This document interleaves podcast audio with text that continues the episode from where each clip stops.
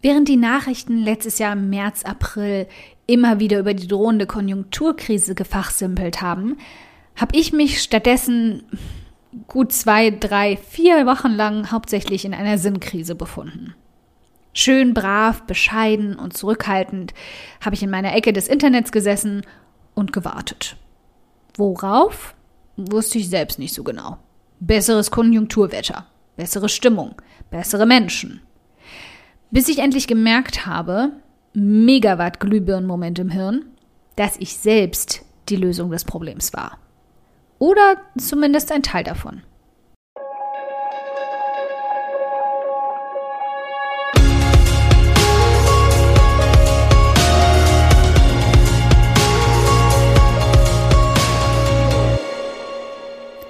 Hi, ich bin Karina, Gründerin von Pink Kompass um 180 Grad und der Feminine Jazz und teile hier im um 180 Grad Audioblog alles mit dir, was in meiner Selbstständigkeit funktioniert und was nicht. Wir knacken meine Strategien rund um Marketing und Mindset, denn Erfolg beginnt in deinem Kopf. Folge 128. Darf ich in einer Krise überhaupt verkaufen? Oder macht mich das zum Monster? Ich hatte sehr viel Angst davor, in einer Krise, die so viele Menschen betrifft, von Verkaufen oder meinen hochpreisigen und hilfreichen Angeboten zu sprechen oder auch nur ans Verkaufen zu denken. Aus vielen verschiedenen Gründen. Stellt sich raus, alle davon sind blanker Unsinn, die mir mein teils nicht besonders kompetentes Hirn verzapft hat. Fake News Deluxe. Und da ich fast sicher bin, dass dein Hirn dir ganz ähnliche Fake News vorsetzt, Lass uns die doch mal gemeinsam widerlegen. Geld zu verdienen, wenn es gerade so vielen Menschen schlecht geht, ist herzlos. Liebes, ich sag's ja echt nur ungern, aber es geht Menschen immer schlecht. Zu jeder Zeit. Armut, Gewalt und Kriege gehören in unserer Realität zu unserem Alltag. Der Unterschied des letzten Jahres und aktuell? Du siehst vielleicht eher, dass es Menschen schlecht geht. Vielleicht aber sogar nicht mal das, sondern bekommst nur von den Medien suggeriert, dass es den Menschen direkt um dich herum schlecht geht. Denn die Bilder und Nachrichten, die wir seit Beginn der Krise vorgesetzt bekommen, sind zwar näher an uns dran, zumindest räumlich gesehen, weil sie aus Europa kommen, aber nur wenige von uns sind wirklich betroffen oder haben betroffene Familie oder jemanden im Freundeskreis. Zähl einfach nur mal alle Menschen, die du kennst und zähl davon mal, wie viele so stark von der Krise betroffen sind, dass es ihnen erheblich schlechter geht als zuvor. Ich habe viel Mitgefühl, manchmal fast sogar zu viel, für die, die gerade stark betroffen sind. Aber der Punkt und die Tatsache ist, die Mehrzahl ist es nicht. Das klingt natürlich online gerade komplett anders und genau das versetzt uns in die Schockstarre. Ich kann doch nicht jetzt, wenn es so vielen Menschen in meiner E-Mail-Liste schlecht geht, so herzlos sein und Geld mit ihnen verdienen. In diesem Satz steckt mehr als nur ein einziger Mindfuck. Und zu denen kommen wir gleich brav einen nach dem anderen. Das Wichtigste aber für mich ist darin das Wort herzlos. Wenn du etwas zu verkaufen hast, das ihnen aktuell das Leben erleichtert, ihnen bessere Perspektiven eröffnet, sie Geld verdienen lässt, gesünder macht, mehr Liebe in ihrem Leben erzeugt oder ihnen auch einfach nur ein bisschen Ablenkung oder Wohlbefinden bietet? Wie herzlos bist du dann, wenn du ihnen die Möglichkeit entziehst, dieses Angebot zu nutzen? In dieser Situation Geld zu verlangen, ist einfach egoistisch. Und damit kommen wir zum zweiten Knoten in deinem Hirn. Zugegeben, der ist nicht schön anzusehen. Und vielleicht fühlst du dich gleich von mir persönlich angegriffen, aber behalt dabei in Erinnerung, diese Gedanken und Knoten waren meine eigenen. Ich halte mich also nicht für etwas Besseres als dich. Ich zeig dir einfach nur auf, was ich an mir selbst entdeckt und aufgelöst habe. Der Gedanke, dass es egoistisch wäre, Geld zu verlangen, ist in sich egoistisch. Äh, ja, ich weiß, fühlt sich gerade so an, als würden U-Bahnen in deinem Hirn quer durcheinander fahren. Warte, gib mir eine Sekunde, dann verstehst du, was ich sagen will. Was genau sagt dieser Gedanke gleichzeitig? Dass du dir vor allem Sorgen darum machst, dass dich jemand für egoistisch halten könnte. Was andere Menschen von dir denken, wenn du jetzt verkaufst.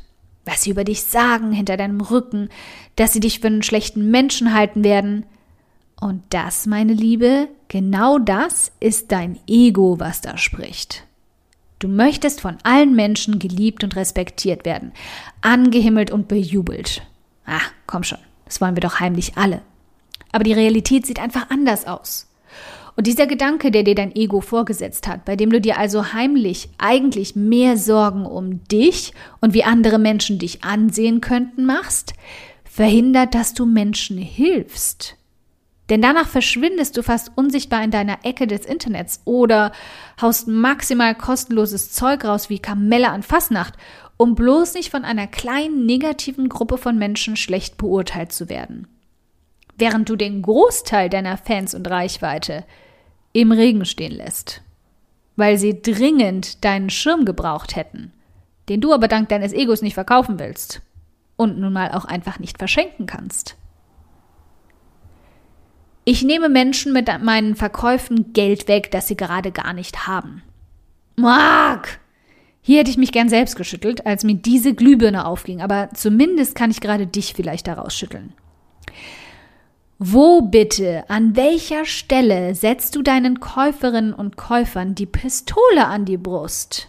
Wo genau lässt du ihnen keine andere Wahl, als auf den Kaufbutton zu klicken, statt, sagen wir mal, völlig vogelwild, deine E-Mail oder die Verkaufsseite einfach zu schließen? Wo bitte sagst du ihnen, dass du zu ihnen nach Hause kommst, sie verprügeln wirst und ihnen ihre Harry Potter Sammlung wegnehmen wirst, wenn sie jetzt nicht sofort, heute nicht, morgen dein Angebot kaufen? Wo bitte nimmst du ihre Kreditkarte, trägst ihre Daten in dein Zahlungssystem ein und buchst von ihrem Kontobetrag X ab? Wo? Ich sag dir wo. Nirgendwo. Stattdessen tauschst du ihr Geld, das sie dir freiwillig im vollen Besitz ihrer geistigen und körperlichen Kräfte überweisen, gegen wertvolle, hilfreiche, liebevoll gestaltete, mit Mühe erstellten Inhalte, Produkte und Angebote ein. Sie geben dir dieses Geld nicht für Luft und Liebe, verdammt nochmal. Du gibst ihnen damit etwas, sehr wahrscheinlich sehr viel Wertvolleres zurück. Das ist ein Tausch, bei dem, wenn ich dich richtig einschätze, du sogar mehr gibst, als du bekommst. Kein schmieriger Diebstahl. Kam das jetzt an? Niemand hat was davon, wenn ich jetzt Geld verdiene, außer mir. Und das das war eine Erleuchtung, bei der in bester Stranger Things Manier eine ganze Kette von Glühbirnen bei mir anging und die ich erst nach einiger Zeit dank Chris Harder anknipsen konnte. Dieser Satz ist so falsch, falscher geht's gar nicht. Denk doch einfach mal kurz weiter. Unsere Wirtschaft hm, geht gerade ein bisschen den Bach runter, richtig? Nennt sich in Schlau Rezession, die im schlimmsten Fall in einer Depression endet.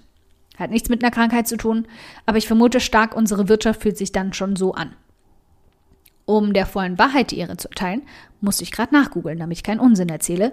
Bin schließlich kein BWL-Master oder sowas. Okay, also was heißt das im Klartext?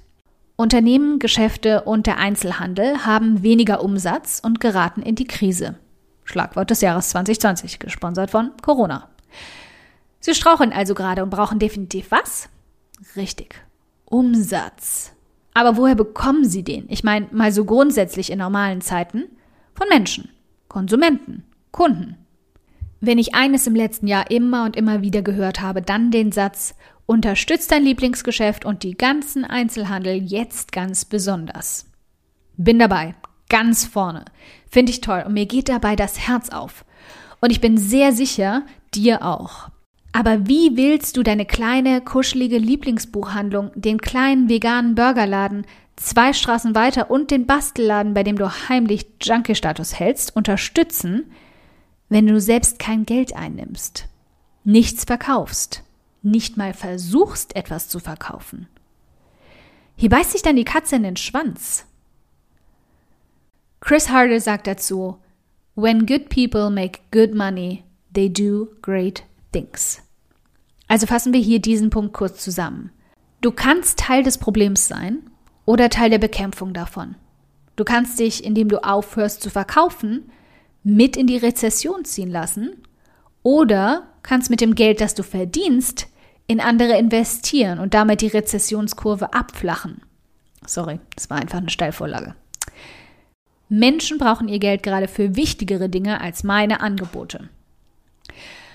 Okay, nochmal zum Abschluss ein Aspekt, bei dem du vielleicht wieder nicht gern hören wirst, was ich zu sagen habe, aber das Pflaster müssen wir jetzt einfach mal abreißen.